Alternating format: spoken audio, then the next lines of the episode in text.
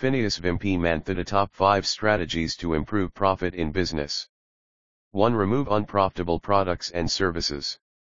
Once you have identified your most profitable products or services you should concentrate on these. You will need to determine if the unprofitable products or services should be removed completely or reviewed for areas of improvement. 2. Find new customers. The simplest, and most cost-effective, way to get new customers is to offer incentives to your current customers and motivate them to initiate referrals for you. Word of mouth is the most powerful form of advertising. 3. Increase your conversion rate. Generating new leads is an important part of business growth.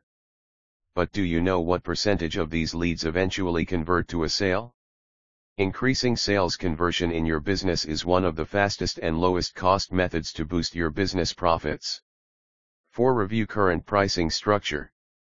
Raising prices can be a terrifying prospect, however a small increase in your prices can make a significant impact on your gross profit. 5. Reduce your inventory. With less money tied up in slow-moving inventory and fewer losses due to expired or discontinued inventory. Ordering more frequently allows you to compare prices and take advantage of seasonal clearance or overstock discounts.